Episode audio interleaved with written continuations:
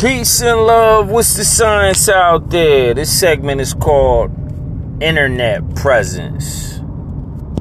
It's a beautiful thing when your internet presence is felt. You know, people around the world absorb you, get you, and your presence counts to them. You may not even know that your presence is being felt or you're helping somebody out or is doing something. You also uh, getting yourself out there too. You letting people get a chance to get to know who you are through your words, thoughts, and ideals, allowing them connect or help ramify theirs or however it may go.